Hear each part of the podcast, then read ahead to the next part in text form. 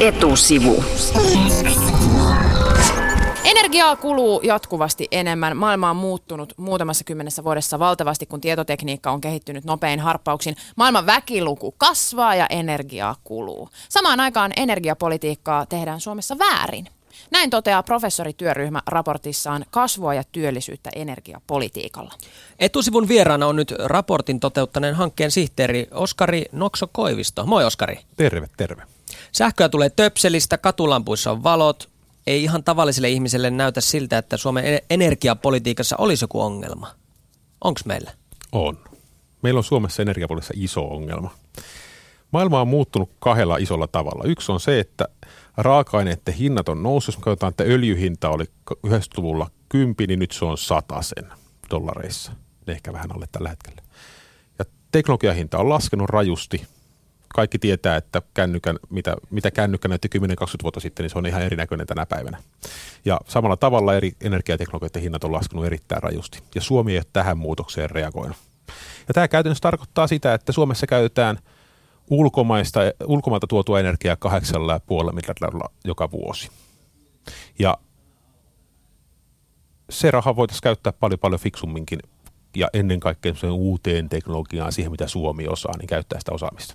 Tämä raportti on siis yritysrahoitteisen professorityöryhmän tekemä ja se yrittää antaa, nyt on sulla sormi pystyssä, mitä mä sanoin väärin. Profat ei ole saanut penniäkään rahaa yrityksessä. Okay. Meillä on erittäin tiukka linja siinä, että yritykset rahoittaa mun työtäni. Ja ne ei ota kantaa siihen, mitä proffat sanoo, ja proffat ei ikään kuin, ne on vapaita, ne tekee virkatyönänsä tämä homma. Tämä selvä, mutta raportti on kuitenkin siis pyrkii antamaan suuntaviivoja Suomen energiapolitiikkaan, kyllä, jota ei tämän raportin mukaan käydä kovin johdonmukaisesti, tai se ainakaan näytä kovin johdonmukaiselta. Eilen kuitenkin eduskunnassa käytiin energiapoliittista keskustelua ja tehtiin päätöksiäkin.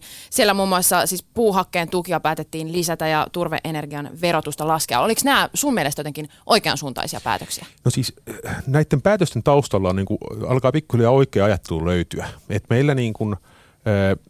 meillä iso ongelma on se, että meillä puhutaan vain yksittäistä keinoista. Nytkin puhuttiin vain turpeesta tai puuhakkeesta ja ikuinen keskustelu ydinvoimasta ja vesivoimasta. Ja meidän pitäisi ensin keskustella siitä, että mitä me tavoitellaan, halutaanko me niinku kasvua, työpaikkoja, kenties päästövähenemää, kenties jotain muuta tässä yhteiskunnassa. Ja sitten sen jälkeen me voidaan valita niitä keinoja ja vertailla keinoja keskenään. Meillä on molemmissa päissä ongelma. Meillä yhtäältä poliitikot haluaa puhua pelkästään keinoista, eikä juurikaan sitä tavoitteistoista. Ja sitten kun pitäisi miettiä keinoja, niin meillä ei ole riittävää tutkimusdataa kerätty, että me voitaisiin edes vertailla keinoja. Me saadaan sama efekti sillä, että me pistään Fennovoimalla pystyyn tai pistään hirveästi energiatehokkuusjuttuja ja ehkä biojuttuja. Ja nyt pitäisi miettiä, että kumpi näistä on parempi Suomen kasvulle tai Suomen työllisyydelle tai mitä me nyt oikeastaan halutaankaan. Mitä sun mielestä pitäisi haluta? Tämä on semmoinen kysymys, joka on poliitikkoja ratkaistava.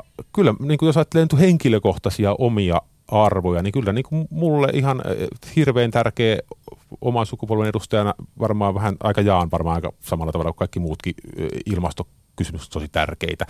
Ja kyllä nyt se, että niin kuin meillä on töitä Suomessa ihmisille, niin se on tosi tärkeää ja jotenkin tämmöisen niin kuin teknologian kautta, että niin kuin nämä ongelmat ratkee sillä, että insinöörit pääsee kunnolla töihin. Ehkä tämmöisiä asioita mä painottaisin. No puhutaan rahasta, koska kaikkeen liittyy raha myös energiapolitiikkaan.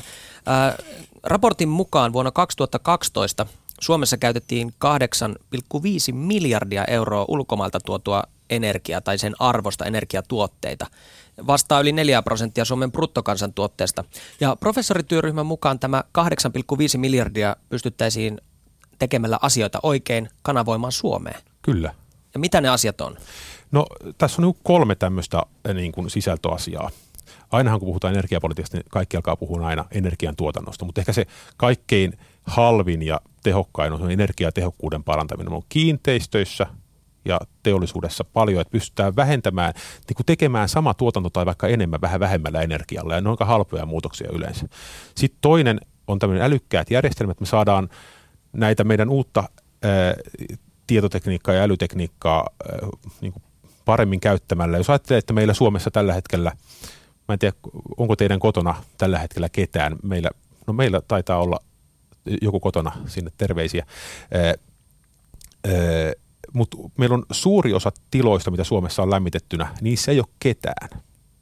ja silti niitä lämmitetään. Ja tämmöisellä pienellä IT-hässäkällä me voidaan laittaa lämmitys pois silloin, kun ei ole ketään, ja nostaa lämpötila siihen hyvään, mukavaan, sitten kun on joku menossa tuntia ennen, että kukaan ei huomaa mitään ja säästää hirveästi energiaa. Eli vähän niin kuin nuukailla teknologian avustuksella. Nuukailla ja tehdä niin kuin fiksummin asioita, että ei tuhlata. Eli energiatehokkuus, älykkäitä, sitten totta kai kotimainen energiantuotanto on iso juttu. No miten sitten tässä raportissa haetaan vähän vertailukohtaa ulkomailta, siis verrataan Ruotsiin, Tanskaan, Saksaan. Tehdäänkö siellä asiat paremmin näissä maissa? Kyllä. Näissä maissa siis me voidaan olla näistä yksittäisistä keinoista niin kuin eri mieltä, mutta se miten nämä maat eroavat Suomesta tosi rajusti on se, että näissä maissa energiapoliittinen keskustelu ja se energiapolitiikka perustuu hyvin laajoihin tutkimuksiin. Ja täältä on helppo tietysti niin kuin huudella, että Saksassa kotitalouksien sähkö maksaa ihan hirveästi. Niin se maksaa, siinä on aika monta syytä, mutta niiden Saksassa tehdyt päätökset perustuu laajaan erittäin syvään ja tuhansien tai tuhansien sivujen tutkimustyötä. Samalla tavalla Ruotsissa on tehty erittäin laajaa perimmäistä tutkimusta siihen, että se mitä ne tekee paremmin, ei välttämättä ne yksittäiset asiat, vaan se prosessi, miten se politiikka toimii ja ne tutkimukset siellä taustalla. Ja Suomessa tehdään mututuntumalla? No Suomessa näin professoriryhmä sanoo, että tässä on tämmöistä niin kuin mutua. Elikkä, onko tavallaan yllättävää, että professorityöryhmä haluaa lisää tutkimuksia? Nämä professorit on niin kuin tiedon ammattilaisia, ne ei ole politiikan ammattilaisia. Ja nämä professorit kyllä, se on vähän sama kuin ne lukee tentin läpi, niin ne aika helposti omalla perusammattaidollaan näkee, että onko siinä tentissä niin kuin asia perusasia kunnossa. Ja niin kuin, nämä on tiedon ammattilaisia. Ja pitää ottaa kyllä hyvin vakavasti, jos 10 proffaa sanoo, että tämmöinen miljardiluokan päätös, joku tuulivoimatariffit tai ylivoimapäätös tai turvetuet, että katsokaa nyt, että ne teidän lähtötiedot on kunnossa. Etusivun vieraana on Oskari Nokso-Koivisto, joka on ollut siis sihteerinä professorityöryhmässä, joka on tehnyt raportin nimeltä Kasvua ja työllisyyttä energiapolitiikalla. Etusivussa keskustellaan nyt energiasta. Vieraanaamme on Kasvua ja työllisyyttä energiapolitiikalla -nimisen hankkeen ja raportin sihteeri Oskari Nokso-Koivisto. Raportissa todetaan, että suomalainen energiapolitiikka on jämähtänyt vanhan maailman aikaan. Oskari, miksi näin on käynyt? Tämä on kyllä hyvä kysymys, että minkä takia jotkut päätökset syntyy ja jotkut päätökset ei. Tässä on varmaan taustalla, mä oon itse kiertänyt sellaisen 100 yritystä, aika paljon etujärjestöjä tämän hankkeen aikana ja myöskin poliitikkoja. Ja kyllä sen perusteella niin kuin voisin sanoa, että meillä on niin kuin suomalaisessa päätöksentekojärjestelmässä on semmoisia, tai kyse on niin kuin ikään kuin koko suomalaisen päätöksentekojärjestelmän ongelmasta, joka nyt ilmenee tänä energiapolitiikan ongelmana. Korporaatioyhteiskunnassa on tiettyjä hyviä puolia, tiettyjä huonoja puolia, ja musta tuntuu, että tämä on nyt yksi semmoinen, jota ei oikein meillä pystytä käsittelemään. Eli saisiko pähkinänkuoreen tämän, että mitä tarkoitat? Eivätkö eduskunnassa esimerkiksi päättäjät tiedä tarpeeksi, tai tehdäänkö niitä asioita ei-tiedon pohjalta? Tämä väärän tiedon pohjalta. Tämä prosessi, mikä on lähtenyt käyntiin, niin tämä on lähtenyt pikkuhiljaa, tämä ongelma kasvaa, teknologian hinta on laskenut ja tuontienergian hinta on noussut ja siihen ei ole niin kuin herätty. Sitten meillä on kauhean vahvoja intressejä oikeastaan kaikkiin suuntiin, että energia on kauhean tärkeä asia jollekin yrityksille. Joku haluaa, että energia olisi halpaa, he tekee sillä bisneksessä, joku haluaa, että energia olisi kallista, koska sitten heidän energiatehokkuusratkaisunsa tulisi paremmin näkyviin. Joku haluaa, että säädöksillä vaikutettaisiin, että pitää olla kovaa teknologiaa, käyttää korkeaa teknologiaa koko ajan. Tämä on niin kuin kauhean voimakkaiden erilaisten etujen temmelyskenttä tämä energiapolitiikka. Ja suomalainen yhteiskunta ei ole semmoinen, joka tämmöisessä tilanteessa pystyy tekemään päätöksiä, kun on ristiriitaisia etuja isoilla eri ryhmillä.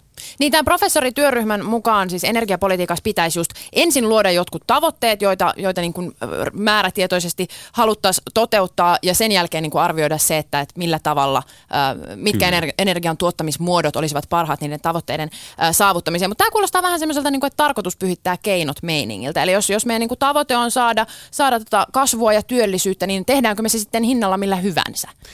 Ei missään tapauksessa. Meidän pitää olla tavoitteet, pitää olla määritelty sillä tavalla, että se niinku riittävän laajasti ottaa kaikki niinku oleelliset asiat yhteiskunnassa huomioon, kun se ottaa ne kaikki oleelliset huomioon, niin sitten me vaan vertaillaan näitä keinoja. ja me voidaan päästä järkeviin keinoihin. Eli energian muodoilla ei professorityöryhmän mukaan ole mitään väliä, että on se sitten ydinvoimaa, tuulivoimaa, hiilivoimaa, mitä tahansa, kun se mahtuu näihin tavoitteisiin. Niin, eli tämä hanke on täysin teknologianeutraali. Eli me määritellään tavoitteet ja sitten vertaillaan näitä keinoja niiden tavoitteiden mukaisesti. Ja sitten hän asettuu johonkin järjestykseen. Joku tulee paremmaksi, joku tulee huonommaksi. Sitten me pitää se parempi valita. Energiabisnes on muuttumassa muutenkin. Esimerkiksi Google, Microsoft on tullut mukaan älyjärjestelmillä tähän energiamarkkinoiden temmellyskentälle. Ja IKEA. He myyvät aurinkopaneeleja. Mitä tämä kertoo nyt? Onko suomalainen energiabisnes mukana tässä muutoksessa? Siis Suomessa on erittäin paljon yrityksiä ja pieniä yrityksiä, keskisuuria yrityksiä, isompia yrityksiä, jotka on tässä tosi vahvasti mukana. Ja kun bisneksen kenttä muuttuu, niin meidän pitää Suomessa huolehtia siitä, että näille suomalaisille ja Suomessa toimiville yrityksillä on kotimarkkina kunnossa. Ja tällä tavalla me saadaan niille semmoinen bonusluoda, että nekin voi lähteä maailmalle. Koska Suomesta tulisiko Suomesta joku tämmöinen energian Google tai energian Microsoft tai IKEA? Me ei sitä tiedä, jos kotimarkkinat on kunnossa, niin totta kai. Niin, siis tämän raportin pointti on kuitenkin se, että energiapolitiikkaa pitäisi uudistaa. Miten tämä raportin uudistusvimma saisiin nyt jotenkin saataisiin vietyä sinne päättäviin elimiin, siis niille poliitikoille asti? Meillä menee tällä hetkellä ihan hirveän hyvin.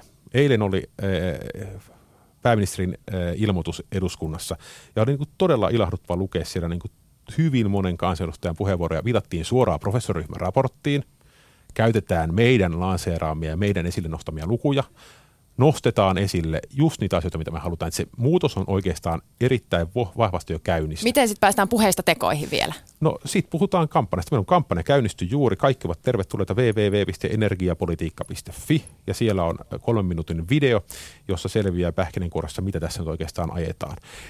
Ja loppujen lopuksi me hoidetaan sitä yläpään lobbaamista, ruohonjuuritason lobbaus, se on yritysten, se on ihmisten, ihan jokaisen kuulijan asia hoitaa tämä asiakunto. No Oskari, sulla on komea bassoääni ja sä oot Sibelius Akatemiasta valmistunut oopperalaulaja. Miten olet kiinnostunut nyt energia-asioista?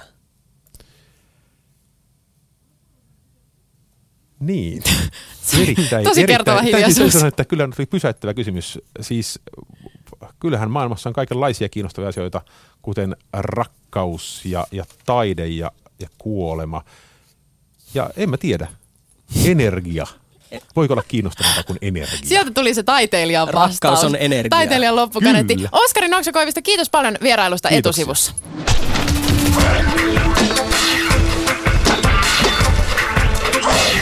Etusivu.